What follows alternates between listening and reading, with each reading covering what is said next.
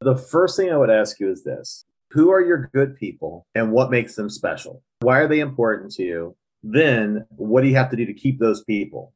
Then, two, what do you have to do to start targeting those people to find more of them?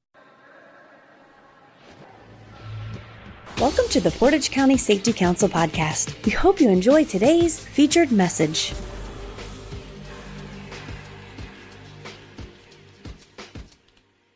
Welcome to the Portage County Safety Council's podcast. I am excited to be here today with you. My name is Nick Koya with the Ohio Bureau of Workers' Compensation, and this is another part of our special Ohio Safety Congress 2022 series highlighting some of the top presenters that we will be having at the conference this year. Keep in mind the conference is going to be March 9th and 10th and is open to anybody. You can enroll online at ohiosafetycongress.com. It's a great event. You don't want to miss this. We have top safety presenters from all across the nation coming into our event. You can learn about safety and health, HR, and many, many other topics. So don't forget to check out that website. Today, we're here with Tom Mobley from Mobley HR. Tom, welcome to the show. Hey, thanks for having me, Nick. I appreciate the opportunity to talk with you today. I'm really excited to uh, have you here today because you're talking on a topic that really hits home with a lot of companies. I can tell you here in Northeast Ohio, where I consult at, it is the number one complaint I get when I walk in the door. While I'm here for safety and health, and that's like second to them right now because they go, we can't work as safely as we want to until we get our labor numbers up. And your topic is the pending labor shortage of 2010 is here. So, uh, before we dive into your topic, tell me a little bit about yourself. How did you get into this? What do you do? What's your background? So the background is I, have worked in the HR field for 25 plus years. And somewhere along the line, I had an opportunity to start teaching. So I kind of branched out and started teaching college courses back in the early 90s. And one thing leads to another. And I found myself kind of transitioning over to full time teaching. So my day job is I'm a professor of human resources at the University of Cincinnati. I focus on organizational leadership, but a lot of the courses that I do are obviously in the HR focus, so staffing, employment law, human resource information systems, safety and health. And then on the side, I have a small consulting practice uh, focusing on leadership and development for employees, and then also working with HR professionals when they are pursuing their HR certification, either through the Society for Human Resource Management, SHRM CP, SHRM SCP, or the HRCI, Human Resource Certification Institutes, PHR, SPHR. Since 2018, I've worked with about 250 HR professionals from around the country and kind of proud to say that we've got a 90% pass rate of those who go on to take their exam 90% are passing it, which is significantly higher than the national pass rate. So that's the day job and what I'm up to. You know, that's pretty impressive. So not only have you worked in the field, but now you're kind of molding and mending the minds that are coming into the field moving forward. Yeah, so yeah. Uh, I'm sure you have a wealth of knowledge and experience behind you with this, which is great to hear. You know, as I look around us and what's happening here in the US, the pandemic happened, but I, I don't know if that was the only reason that we're seeing labor shortages. I think there's a lot of pieces happening around us. And that's the big concern. So tell me a little bit about this idea, this presentation yeah. about the pending labor shortage. So this actually goes back about 18 years, almost 20 years. And I was at an HR conference in New Orleans. And one of the speakers there was talking about the pending labor shortage of 2010, 2011. And what they were forecasting was the baby boomers were just going to start hitting 65 at that time frame. And when the baby boomers started hitting 65, I mean, the, the old thought process was you work till 65, you retire, you go away, and you enjoy retirement life. Well, a couple things have that happened that changed that situation.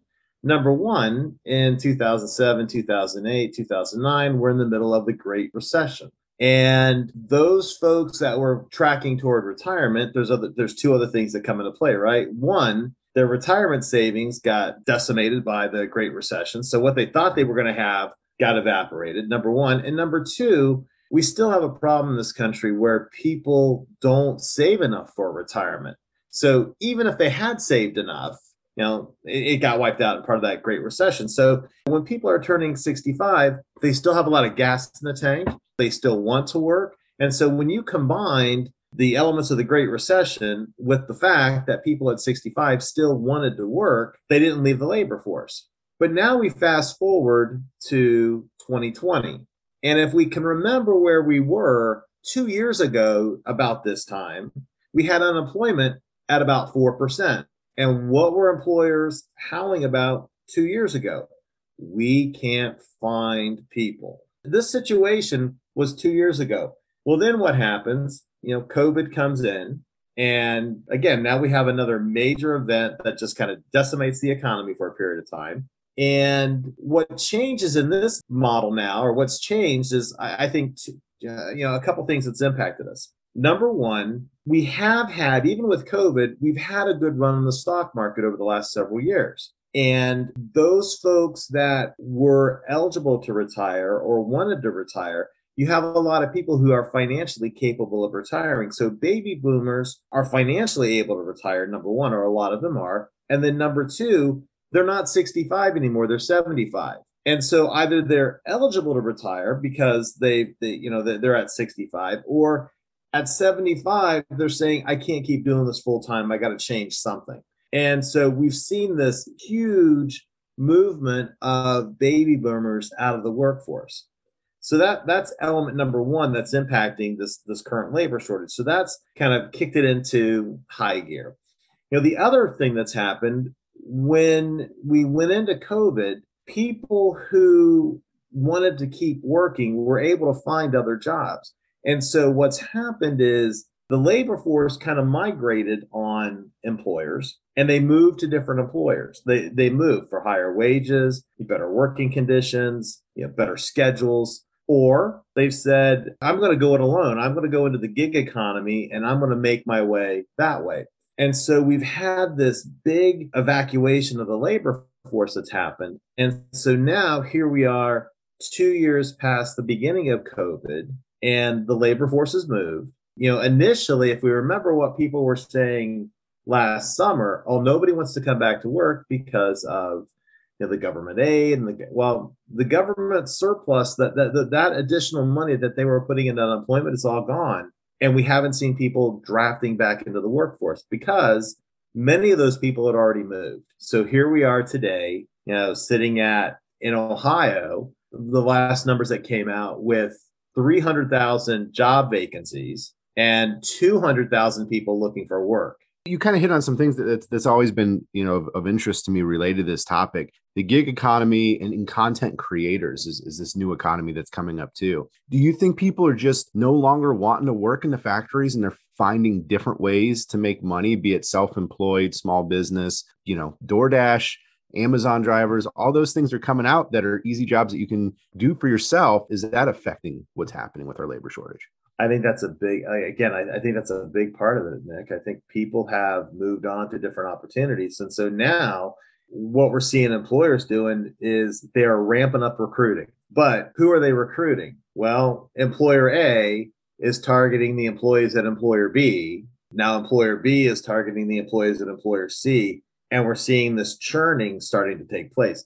This is this should not come as a surprise because if we even if we go back five ten years and you surveyed employees what they were trying to tell us is if i have an opportunity to go someplace else i'm going to take it.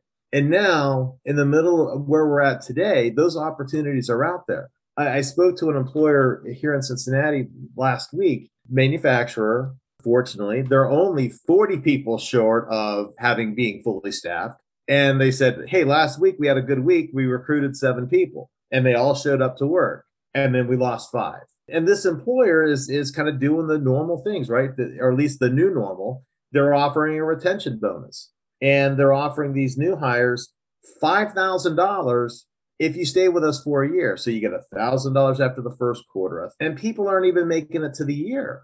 So, what is it that employees want? You know, because from a safety standpoint, you know, I worry about the labor shortage because companies I'm consulting with are doing more with less to a, to a dangerous condition, though, right? Yeah. They're yeah. now running 12 hour shifts, mandatory overtime, pushing the limits of, of, of that production process because demand is so high. So, what is it that you see that that employees want? Is it a money game? Is it a benefit game? Is it a flexibility game? What are people in the market looking for, and what can employers offer? So obviously, if if your comp and benefit pack is not competitive. That's a non starter. So people expect the wages to be competitive. If you're going to tell me this is a great place to work, but we're going to pay you $9 an hour, people aren't going to come to that, right? So now we start to look at, you know, what do people want and what have they been telling us that they wanted, right? They want some flexibility in the workplace. So, you know, flexibility on their schedule so that they can deal with all the crazy things that goes on in life from dealing with your kids, taking care of parents, being able to do those extra things you want to do in life. So they want that, that kind of flexibility. But historically, what has been the employer's mindset? Well, you come on board, you work a year, and then you get a week's vacation. Right. Uh, who's going to stick around if that's where your package is? And then now you add, so, so just taking that as one example. So now you say, okay, well, I'll address that issue. We'll start off with two weeks PTO day one. We'll we'll give you that, and you can you can start taking that. And you so we so you work that in, right? Well, now you do that, and what are your older employees saying that's been around for several years? They want more time. Now, how, how yeah, I've been here for a while. How come they're getting that and I'm not? And so you've got a complex problem that you have to you, you have to look at. I also don't know that employers do a good job understanding the cost of the turnover and the cost of the business. So you, you speak of the, the safety situation, right? and the risk that's going on when we're working 12 hour shifts, working short staff, people are trying to work faster, they're not paying attention, and then something happens. There's a cost to that, right? And what is that cost on the safety front? That's one. What is the additional cost to us on now we're having to run overtime? What's the cost on lower productivity? Because our numbers aren't as good doing it this way as if we were fully staffed. And if we can understand what that cost is then we can make the argument for okay how are we going to reallocate some funds to deal with that? Because we're going to have to pay that money out if we don't fix it. Right. And i don't know that employers do a good job costing out the cost of where they're at they don't do a good job costing you know what is the cost of where we're at and therefore how can we fix it? Because if i just come to you and say hey we need to offer everybody an extra week's vacation we cost that out and say oh, we can't afford that. My question is can you afford not to look at these things? And, and again vacation may not be your may not be the elixir that that you need in your workforce. Maybe your healthcare benefits aren't on par. But the other issue that you're facing with the workforce that's coming in especially the younger workforce that's in that 18 to 26, guess what they think of healthcare? It doesn't matter to them. Right. Yeah. Why not? Because they're still riding on mom and dad's insurance. And even if they're like, I'm married and I'm on my own, I can still carry my kids on my insurance. So offering insurance to people at 26 or under, that means nothing. Now, I'm not saying we shouldn't offer it, but that's kind of that that old mindset, right? The old mindset, hey, we got this insurance package, we got this benefit package. The current workforce doesn't understand that. Do you think a mentality affects some of this too? You know, I give a, a, presentation at a lot of safety councils talking about generational differences in the workplace and how we engage them. And I'm finding that, you know, through a lot of research that baby boomers live to work. Work defined who they are. That's a big part of who they are. And we're finding the younger generation just works to live. And so the amount of work that you're getting out of those different generations is different. The younger generation isn't willing to put in the 60, 70 hour work week worth of work that you were getting out of other generations. And does that start to create some of this labor problem? I think so. I mean, I came out of college in the 80s. So what was I supposed to do? Well, supposed to get married, get a job, buy a house, have kids, buy a car, right? And so get a house, have kids, buy a car. So now now I've created debt for myself that I have to pay. Well, where's the current workforce? Some of them, if they're living in cities, maybe they have cars, maybe they don't. So they're not taking on a car debt. Maybe they're living at home, maybe they're living in an apartment, which there's a cost, right? I mean, I mean, it's it's kind of fun when I talk to my college students about, you know, what's your rent? And then I say, well, you know, I've been in my house so long that my mortgage is six hundred dollars a month.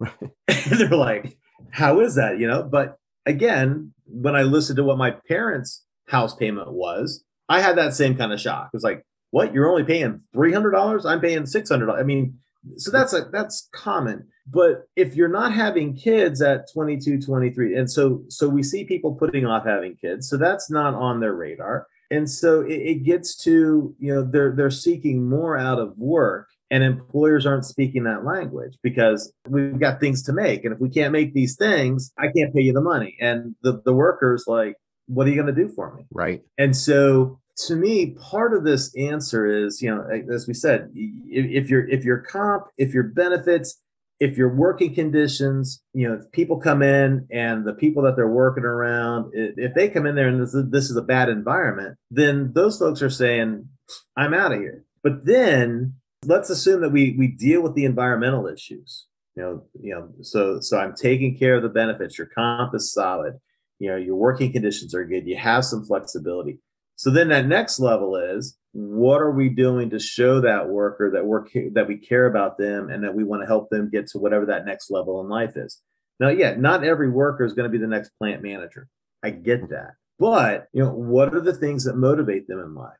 And does the supervisor care? And that's a hard shift to change because if I've been your boss for the last five years and now I'm like, hey, Nick, did you have a good weekend? I'm like, why is Tom asking me about my week? What's up? Yeah, yeah and, and so we've got the seed of distrust that goes on as we try to make this change. You know, some of your supervisors are like, I'm not giving out marshmallows and cookies frickin' next week because you want production. And the only way to get production is to, you know, rule with the sign. and the workers are just not having it. So culture is a big piece of that, you know, yeah, and that's a piece yeah. that Mike and I uh, talk on this uh, podcast about often is changing the culture of organization from a safety standpoint. A strong, positive safety culture is going to go a long ways. You can have all the policies in the world, you can do all the audits in the world, but it's not going to change anything if the culture isn't right. Yeah. you know? And, and that's and, a slow change. I mean you know think yeah. of think of like a like your personality right? If, if if you've lived your life like so we, we had a conversation about my beloved bengals right? Right. And, and and what's my outlook on the bengals over the last 30 years? Just wait they'll find a way to break our hearts. Somebody will do something stupid the day before the super bowl. Somebody will get hurt on the second play of the super bowl and it'll be all over. And if that doesn't happen at the last second we'll lose and they always do. Right. Right? So that that's and, and so that's my outlook on the bengals. That's my outlook on life in general. And finally you and i have a few and you're, you're like mobley you have got you are such a downer. And and that's holding you back and it's holding people around you back because people don't want to be around you and i'm like if i have that come to reality moment that man it's not really fun having this super negative outlook on everything and if you no matter what you say it's like it's 70 degrees out it's going to snow tomorrow. I mean, if that's my outlook, how long does it take me to change my personality? It takes a long time to make that change. Organizational culture. If we've had a rough culture and employees aren't buying into the safety, if the employee's mindset is, you talk safety, pal, but what you really mean is the numbers. That's what you care about. You don't really care. How long does it take? To, you're not going to change that this weekend. Right. That is going to be a long, slow slog to change. And I get it. Do we have the time? We got to make it happen now, or it's going to be long. So should we even bother? If you don't bother, you're going to keep getting the same results. Okay, maybe someday unemployment will shoot back up to 10% and you can hire as many people as you want. I don't see that happening in the next 10 years. I mean, I just don't see that fundamental shift. And if you look at the good news coming out of Central Ohio in the last month, yeah, Intel's moving in you know another another automotive company's moving in to you know producing it with like six seven hundred new jobs coming into central ohio and in my neck of the woods down here in the south southwest corner south central corner i know of more major announcements are coming down the pike you know ohio is open for business right now and it's poised for that next move and and and you look at what's getting ready to take place businesses are aligning to take that next step into the future economy and so now, if I'm gonna let's put, put me in that new business coming in, you're darn straight that if I'm in charge of bringing new people in, I'm gonna work and I'm my darndest to find people who have that right cultural mindset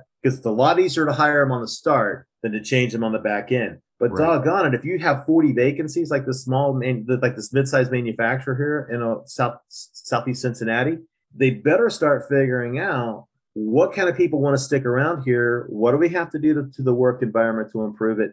And how do we target the people that we want? How do we target those people that have that can do attitude, have that attitude toward, I am willing to deal with change. I like change. I like that flexibility. How do we find those people? Because if you don't start putting the effort into recruiting those people, then you're going to keep getting the turnover. So, what are you going to do? Man, you know, I'll tell you, Ohio employers and employers across the nation have their work cut out for them. So, you know, as we wrap this up today, how about what's one thing if i owned a business koya enterprises today and i'm struggling i'm struggling to find workers i'm, I'm fighting the labor shortage what is one thing you would have me go out and start doing today one change you'd have me make the first thing i would ask you is this who are your good people and what makes them special why are they important to you then what do you have to do to keep those people then two what do you have to do to start targeting those people to find more of them and we have to stop saying, well, we need bodies, they'll do. Otherwise, you're going to keep getting more of the same. You're not going to get the traction. So, who are your good people? Why are they good? What do we have to do to, to lock them down, take care of them? And then how do we find more like them? And last I checked, there's no cloning machine yet. So you got to hang on to what you got. And how do you find more? That that's step one in my mind, or step one and two that's some good stuff right there and i think that's a piece that uh, employers need to focus in on you know yeah. before you lose the good people because you cycle too many bad people through and the good ones are going to leave next too so yeah. retention retention and uh, looking at you know building upon those characteristics tom thank you so much for being with us today this is great i cannot wait to hear your presentation this is a piece that's of great interest to me especially with what I'm seeing with my customer base. So I'm excited to hear more about it and start working with those customers to build that status up of employees so that we can start tackling the safety issues again. Thank you again for being here. Everyone, be safe out there and have a great day. Thank you for listening. We hope you enjoyed today's podcast. For more episodes, check us out on iTunes, Spotify, Google Play, Podbean, or Stitcher. To get new episodes sent directly to your phone or smart device, be sure to subscribe. To learn more about how your company can earn up to a 4% Ohio BWC premium rebate by becoming an active member of the Portage County Safety Council, please visit our website at www.portagecountysafetycouncil.wordpress.com. The preceding information is for entertainment purposes only. Views expressed may not reflect the views of any affiliated or sponsoring individuals or organizations. Listeners should carefully weigh information provided and seek advice from an appropriate professional before implementing. Listener discretion is advised.